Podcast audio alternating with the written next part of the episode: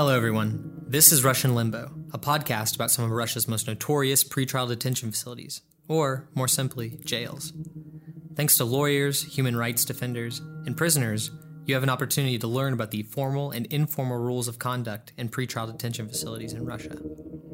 Those from behind bars bitterly joke that in this way, people on the outside can understand them a little better. For more details, such as photos, videos, and text, please visit our Patreon page. You can find a link in the podcast description. Your donations will help us improve and expand this project. This is our second episode. The first was about the famous St. Petersburg prison, Kresty, and the music you just heard was a track by Butyrka, a band that creates songs based on criminal lore, a genre known in Russia as chanson. This genre, characterized by acoustic guitar and synthesizer, romanticizes the image of the prisoner and promotes a criminal lifestyle. The band chose its name in 2001, inspired by three inmates who escaped from the Butyrka jail.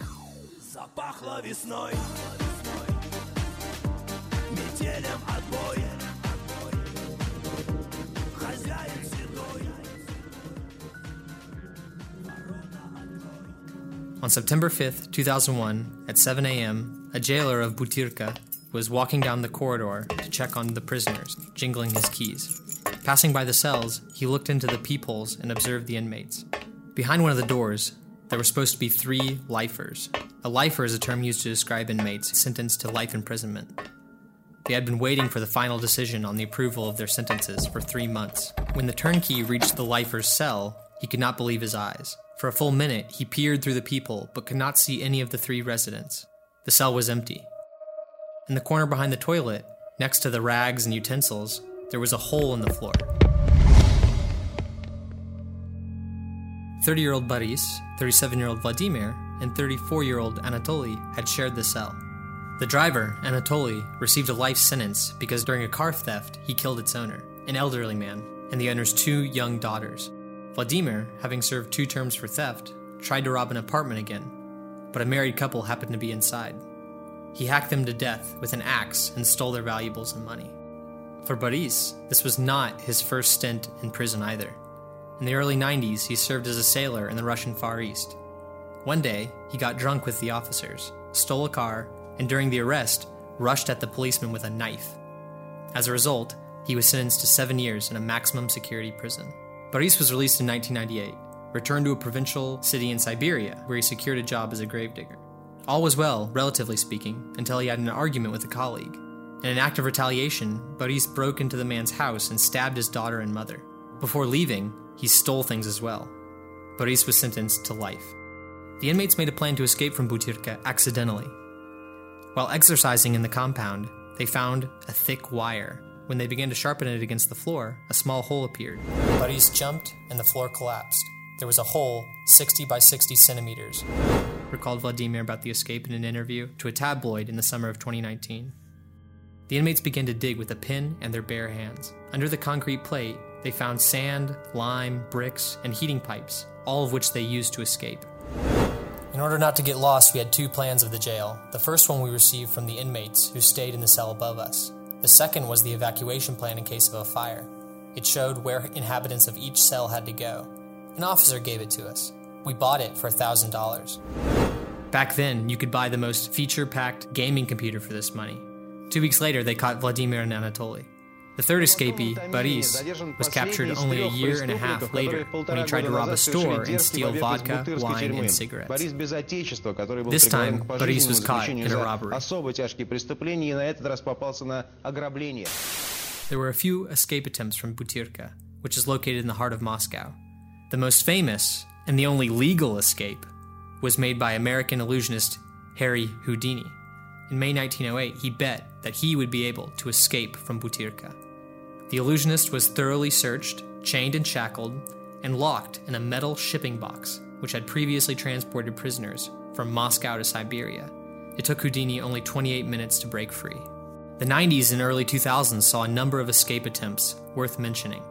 In 1996, Natalia, accused of illegal exchange operations, just walked out of the prison. She managed to do it because she looked like her cellmate, who should have been released that day.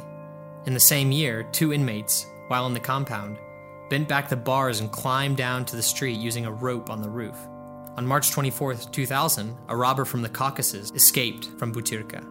He forced a cellmate to change identities on the day when the latter was supposed to be taken to court for sentencing. In the end, the bandit received a suspended sentence and was released.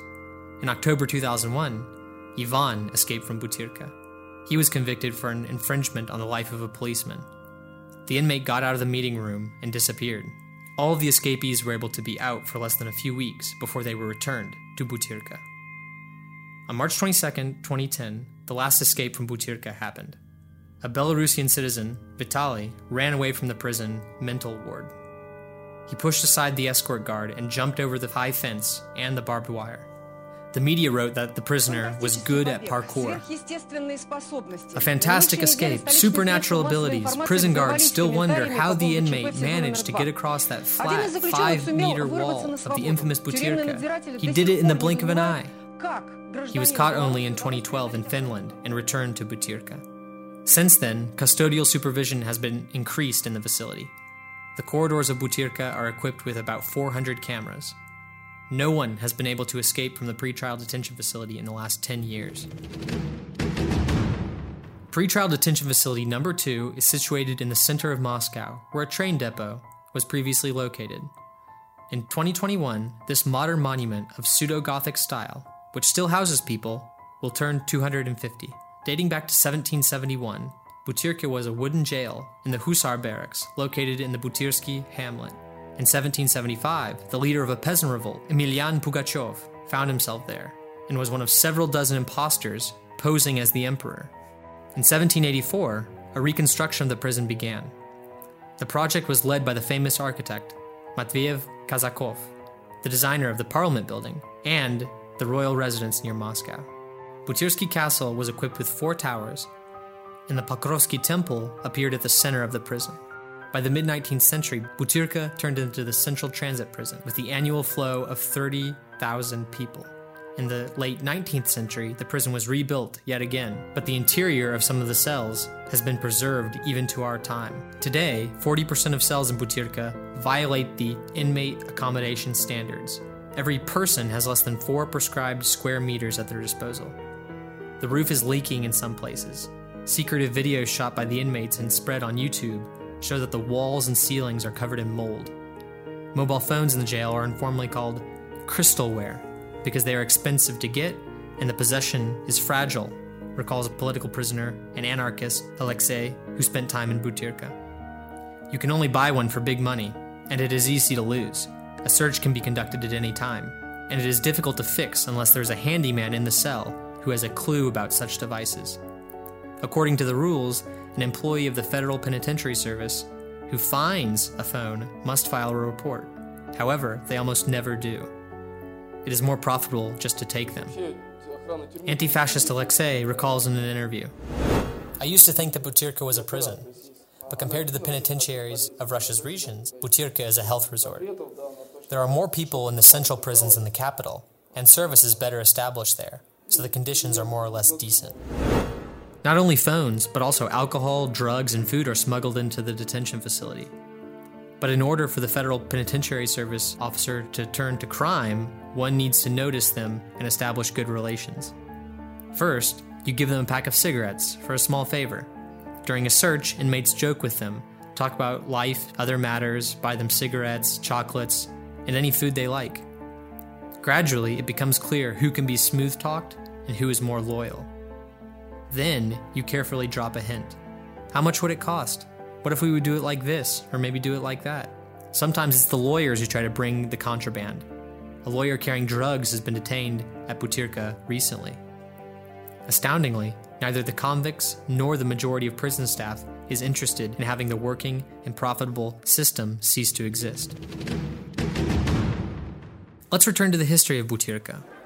At the beginning of the 20th century, Butyrskaya jail and its staff found themselves in the center of the revolution before the Communist Party came to power.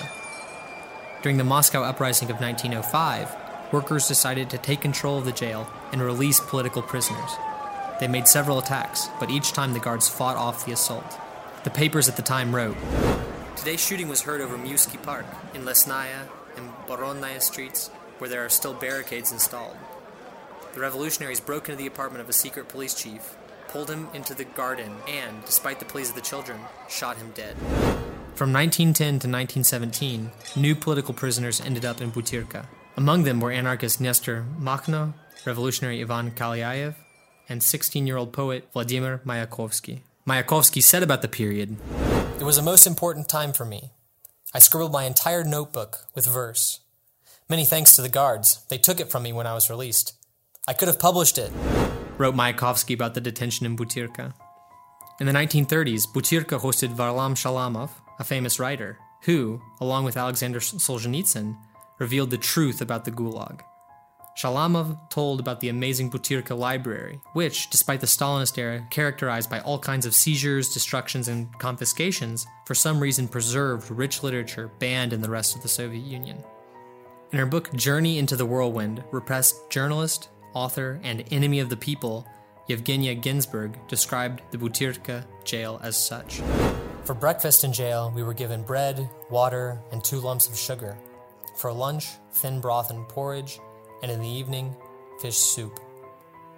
We were allowed to read books, two per 10 days, and 16 hours of free time could be used at our discretion.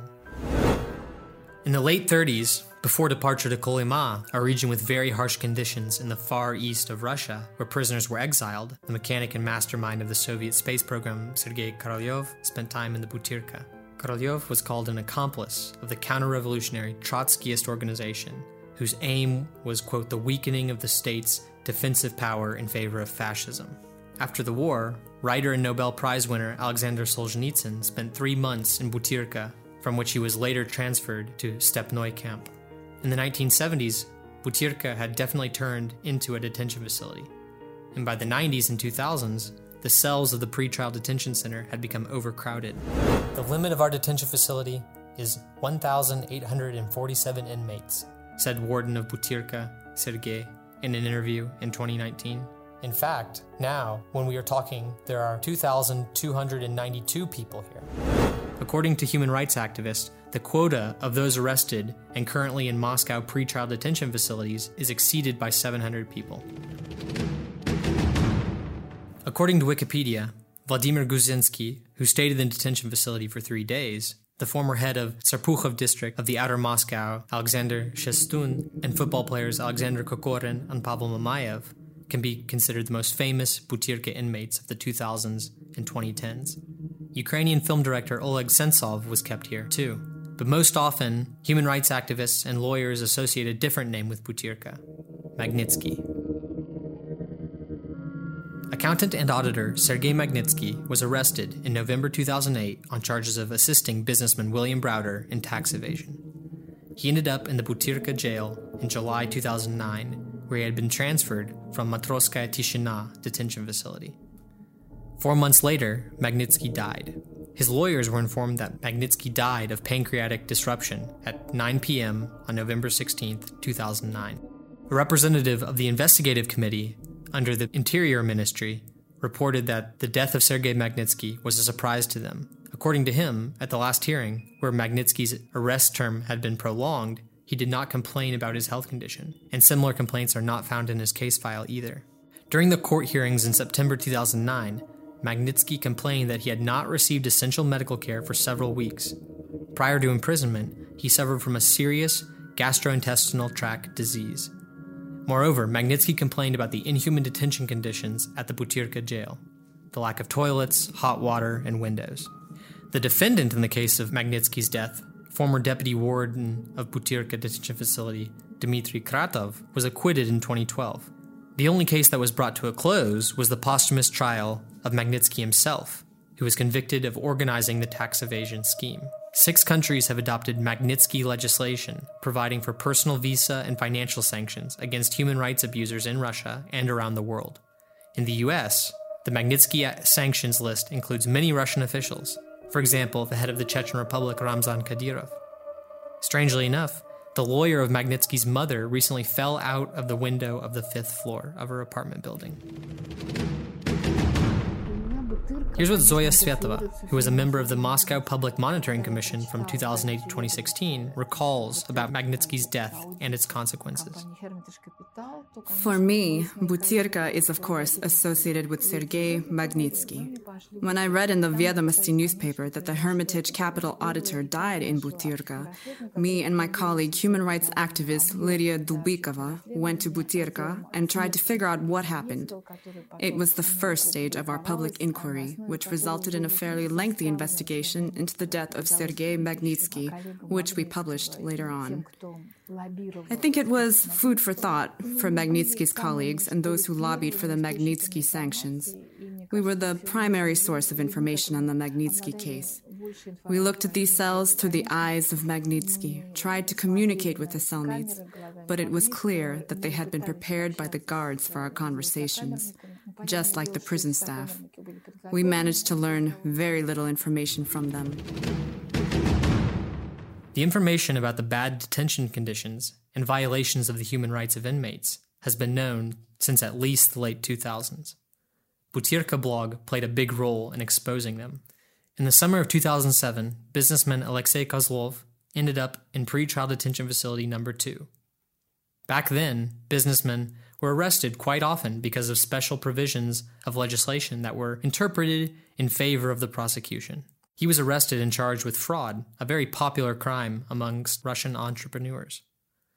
The indictment said that in 2007, using forged documents, Kozlov transferred over 600,000 stock shares of the company he had worked for to an offshore account with the aim of reselling the shares later. While in the detention facility, Kozlov started to keep a diary in which he described his arrest, the inmates' living conditions, and tariffs for services and concessions. In 2009, Kozlov and his wife, journalist Olga Romanova, decided to publish his notes in a blog under the name Alexander N. This is how the public learned about the so called Butyrka blog, and after a few posts, the blog turned into a collective platform. Convicted entrepreneurs, their relatives, lawyers, journalists published their materials there. In 2010, Kozlov's wife and the founder of the convicted Russia NGO, Olga Romanova, published the book Butyrka. Let me read a small excerpt from the Butyrka blog. Alexei Kozlov writes I landed in Butyrka on August 4th, 2007. It was a Monday. The first thing that strikes you is the attitude towards the inmates. By default, everyone who gets here is considered guilty. The arrestees' remarks that they were just accused before the trial are dismissed by the standard response. There are no random people here. If you end up in jail, you are guilty. There's deplorable sanitation. It's hard to find words to describe it. Mold covers all the walls, the ceiling peels away. The walls are of a depressing dark brown color. There are cracks, stains all over. The left corner, by the window, is the religious corner. Icons, hagiography, the Bible, all set up by the inmates. Everything that can be characterized as humanly acceptable food, equipment, such as the TV and fridge, and other things exists thanks to inmates' money or initiative. In sunny weather, the sun never visits the cell. But vitamin pills are prohibited. There's only cold tap water. They bring you to shower once a week. Care packages containing food and other things for the inmates are delivered the next day at best. It is the parcels that relieve the inmates, as the local food is just not enough to survive. It turns out that during the Stalin repression period, the cell I stayed in was intended for those sentenced to death. The weight of that atmosphere is felt here to this day. Trying to understand what Butyrka was like in 2013, we called Nikolai Kavkazky, a socialist and a participant of the demonstrations against Putin's third term, who, like many others, spent a year in pretrial detention facility number two for participation in those protests. In Butyrka, I stayed in a large building, at the time containing triple cells. In my opinion, the conditions were better than in the common large cells that fit 12 people back then. As far as I know, there are even more people there now.